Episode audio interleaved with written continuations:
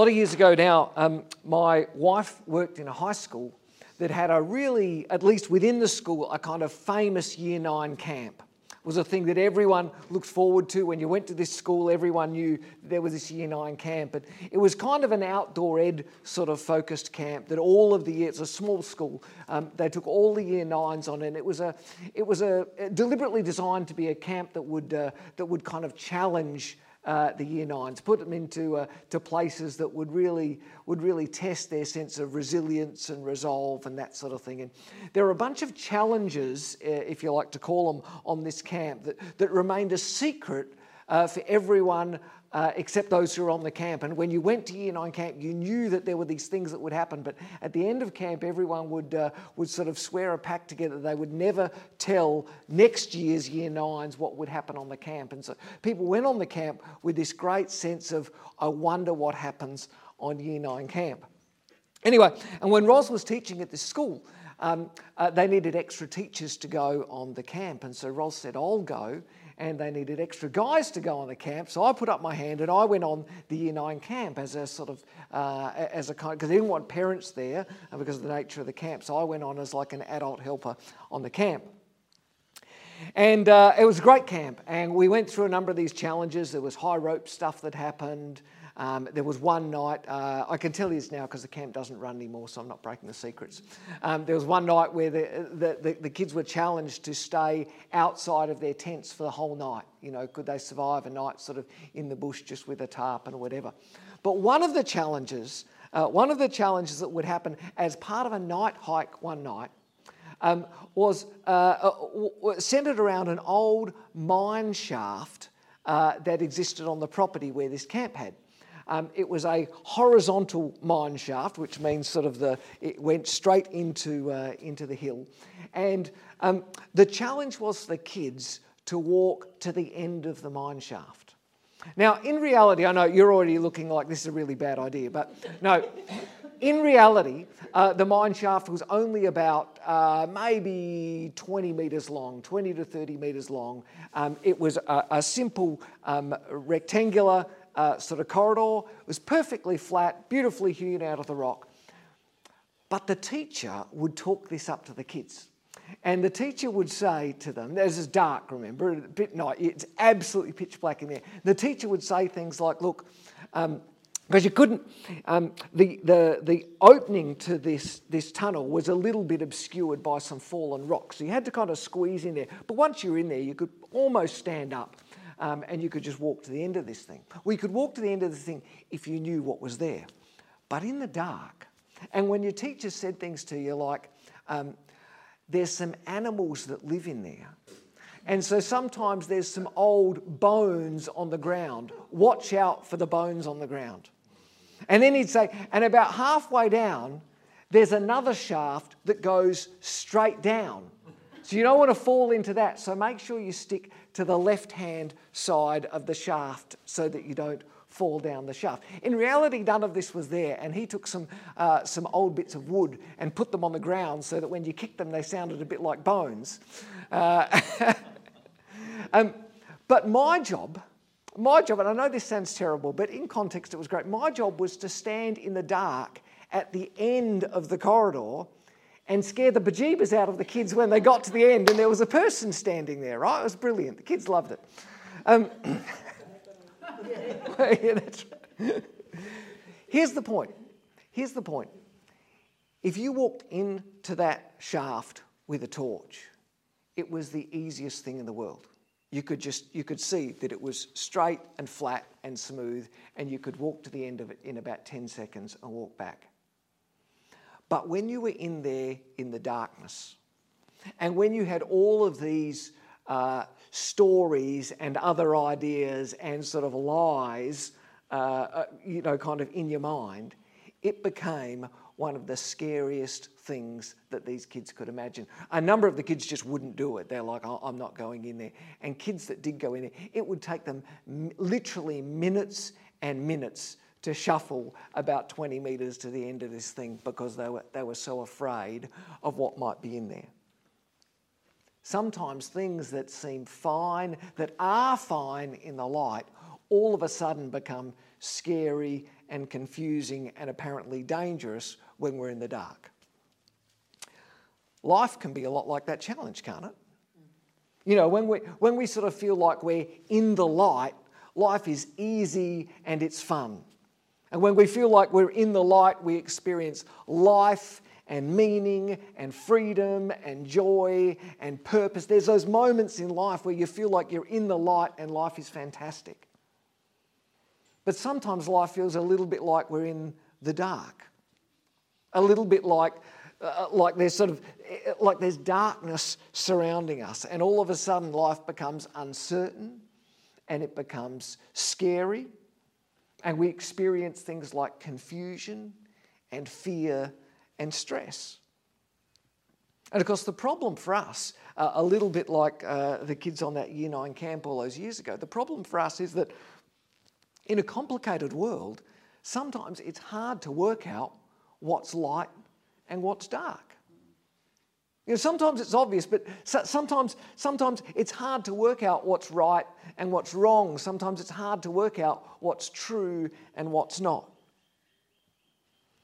And I want to say to you this morning if you've ever felt like that, if you've ever felt confused about what's good and what's bad, if you've ever felt frustrated that you feel like you're in the dark and, and, life is just a whole lot more complicated and more difficult and more stressful than it ought to be, if you've ever felt afraid or scared or lost in life in any sense, then in this next couple of weeks, I'm going to introduce you to a little letter in our Bibles, just a half a dozen pages in our Bibles that might turn on the light for some of us in what can seem to be a dark and a difficult world.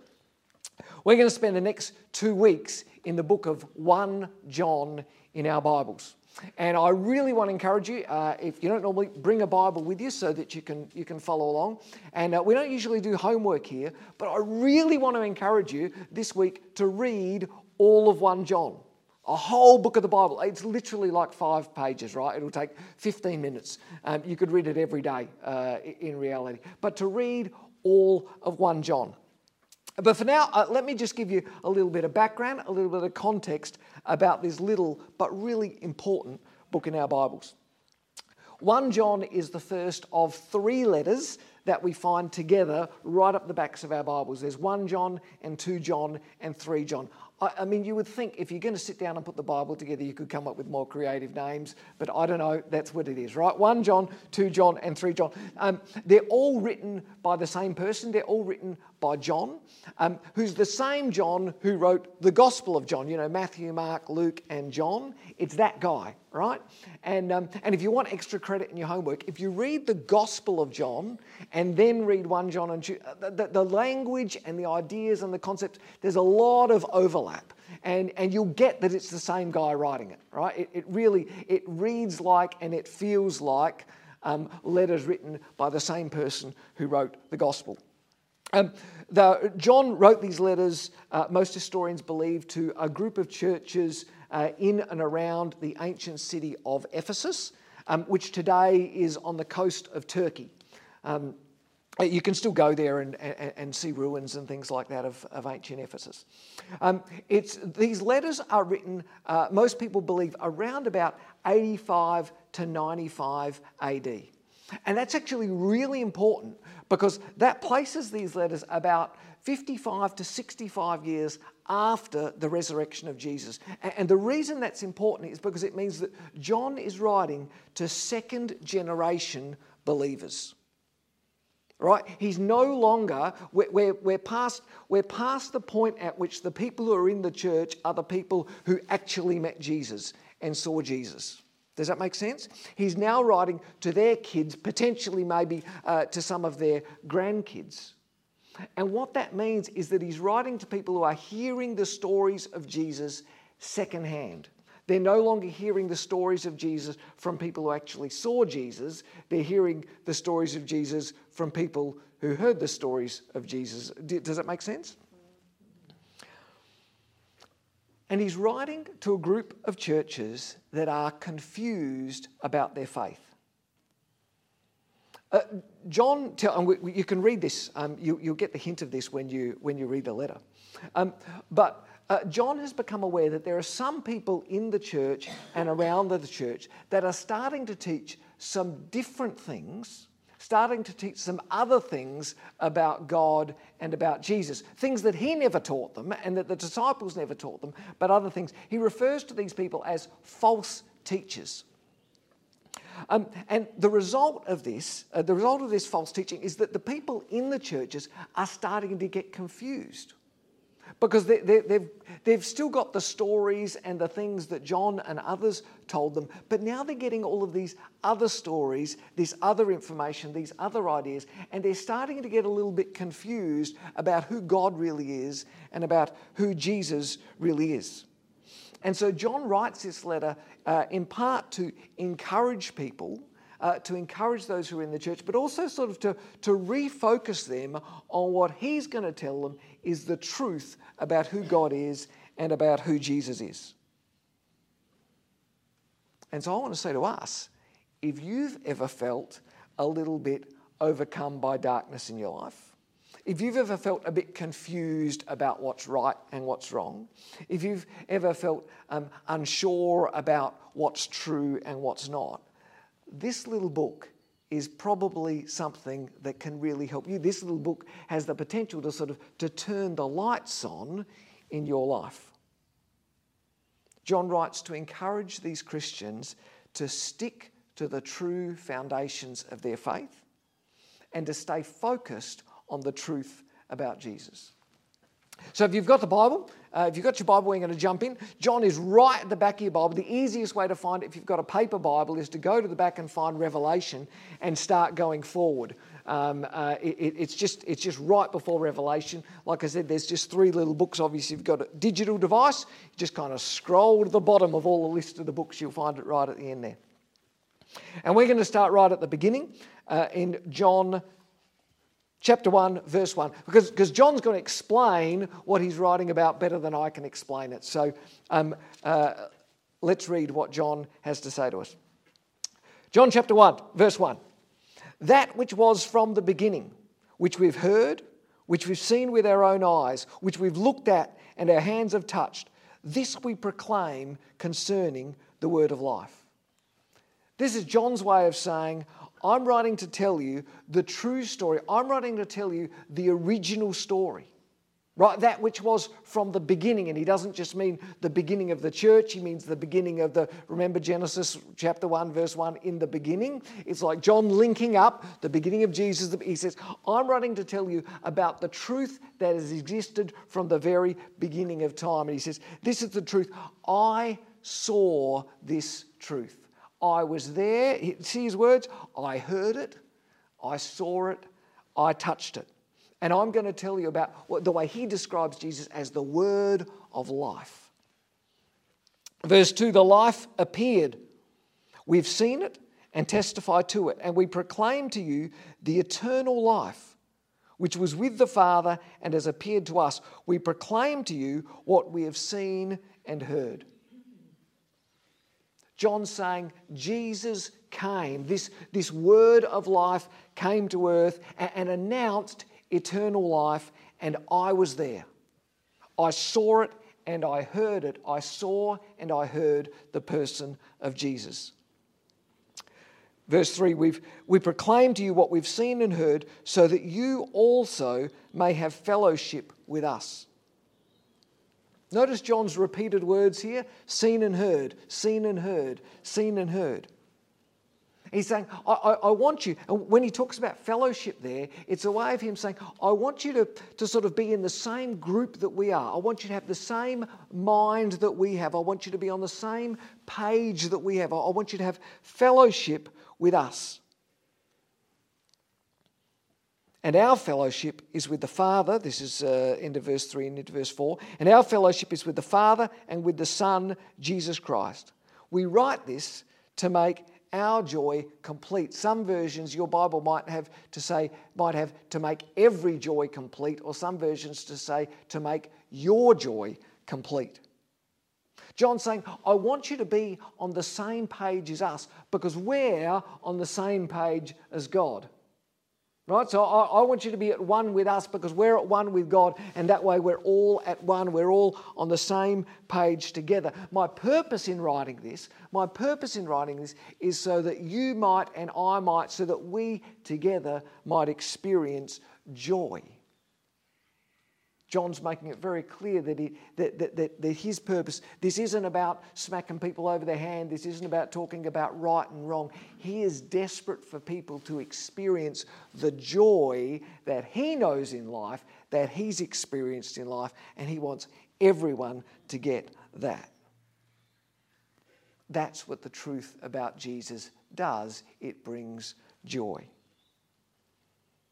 John's saying, in a world with all sorts of messages about true. Uh, about truth, where some people are saying one thing and some people are saying uh, another.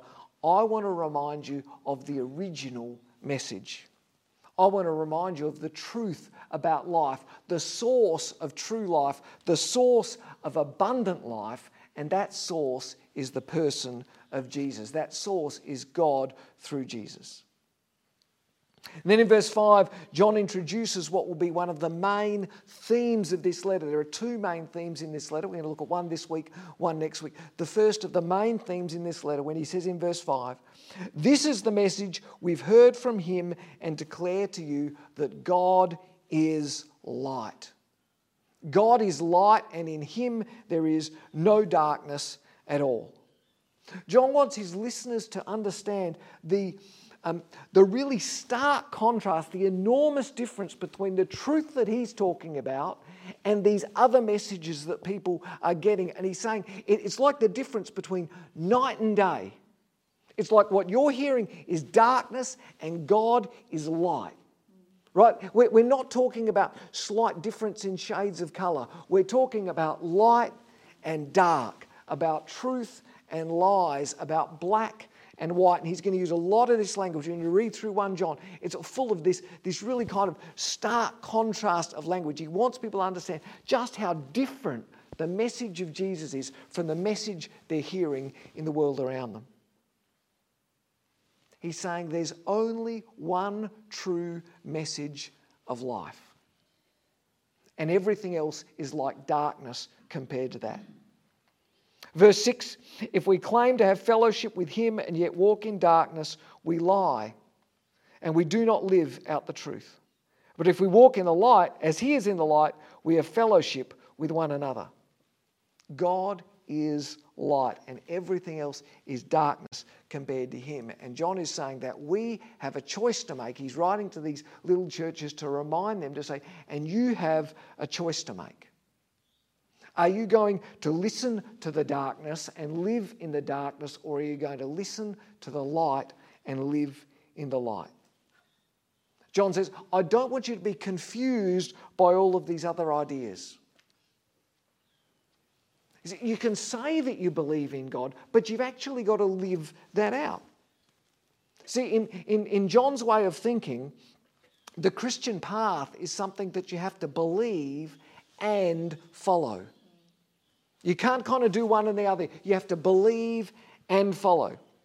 If you jump over to chapter 2, uh, next page, or, or, maybe the opposite page, depending uh, what your Bible looks like, um, 1 John 2, uh, verses 3, 3 and onwards, John will say, We know that we've come to know him if we keep his commands. This is the follow part. Whoever says, I know him, but does not, what, but does not do what he commands is a liar, and the truth is not in that person. But if anyone obeys his word, love for God is truly made complete in them. This is how we know we are his. Whoever claims to live in him must live as Jesus did. He's reminding these churches what their faith is founded on.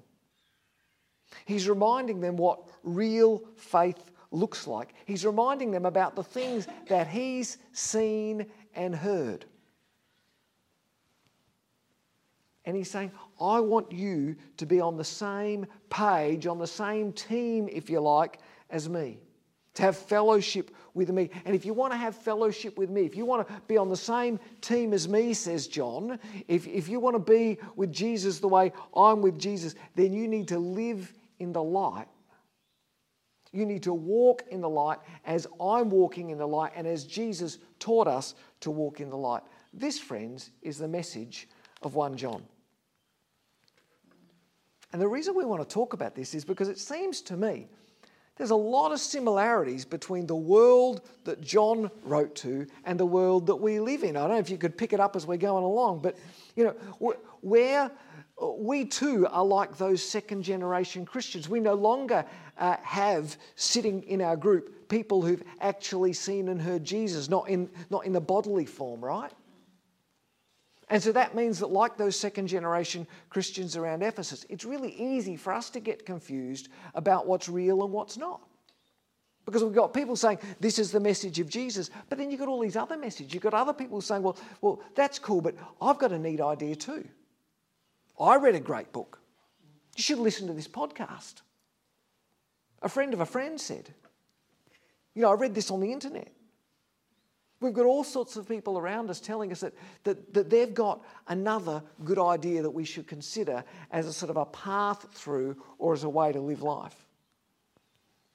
And the truth is, it's really easy for us as Christian people, for us as people who are exploring Jesus, to get confused about what's the truth about Jesus and what's not. What's right and what's not. What's good and what's bad. What's light and what's dark. And so the message that John has for these churches is I would bet the message that he would give to us if he was standing to here today, which he would say, Listen to me because I was there. I saw it and I heard it and I touched it. He says this time and time again through the letter. He said, Don't be confused by other people. I was actually there. Don't be confused when other people say, Well, Jesus is like this. I can tell you what Jesus is like because I met him and I lived with him, I heard him and I touched him. I was there. I heard the message of eternal life from the one who is eternal life. Remember, this is the same John, and this is why I'd really love you to read the gospel. This is the same John who remembers Jesus saying, I am the way and the truth and the life. John 14, 6. This is his way of thinking. This is the message that, that he's trying to bring people back to. Remember when I said that? Well, that's the truth because I heard him say that. John wanted his church to know, and I think he wants this church to know, that there is a path, there is a best path through life. In a world where people are telling you, you know, there's no best path, it's, you know, you make your own path and everyone's path is okay. John wants to say there is a way that is a better way. There is a life that is a better life. There is an absolute truth, and the way and the truth and the life is the person of Jesus that Jesus is the best path through life, that Jesus is the path to your best life. He's saying God is light. Don't listen to the, to the darkness in the world around you. Don't listen to voices of greed. Don't listen to messages of hate and selfishness and anger. Because let's face it, we all hear those, those sort of messages of darkness every day, don't we? They're on TV, they're in newspapers, and they're on billboards, and they're in our social media feeds all day. These sorts of messages are coming to us. And John wants to say there's another way. God is light. In him, there's no darkness at all. We're like those kids standing at the beginning of that tunnel in the darkness going, How can I possibly get through this? And John's saying, I'll give you a torch. With a torch, there's nothing to fear here. With a torch, this is easy. You can do this with a torch, but you need the light. Without the light, with all those other messages in your head, this is scary and confusing, and how am I going to get through this? But God is light. And if John were here, I think he would be pleading with us, pleading with us, saying, please don't listen to those other ideas. Don't get, don't get sucked in by those other messages. Don't listen to the darkness that is in the world around you. Walk in the light. follow the light, follow Jesus, accept his forgiveness and his offer and his gift of eternal life, follow his way of living day by day. And John would say, It's the truth. I know it's the truth because I was there. I experienced it. I heard it. I saw it.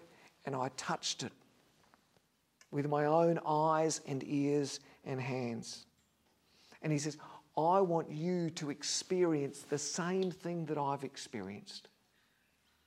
I want you to have fellowship with. I want you to be connected to the same story that I'm connected with because I've experienced the joy that it brings. The unspeakable, the unimaginable joy that a life with Jesus brings. That's the, that's the joy and the awesomeness that comes when you live in the light. So you see, I don't think the early church in Ephesus was a whole lot different to us. Their world was full of ideas about what's good and what's bad and what's right and what's wrong. People came with all sorts of ideas about uh, the best path through life. And just like John's readers, we have a choice to make. We can believe in Jesus or not. We can, we can follow Jesus or not. And everyone has to make their own choice. I'm not going to kind of try and guilt trip you here or, or, or press you in any way. I just want you today, and as you read 1 John during the week, I just want you to hear the voice of John. I want you to hear the voice of someone who was there with Jesus, of someone who actually met him, actually walked with him, and heard him and lived with him. Someone who is pleading with you to walk to step away from the darkness and to step into the light, to walk with the light and, and to experience the joy that comes with living a life fully focused on and fully given to Jesus. That's the good news about 1 John.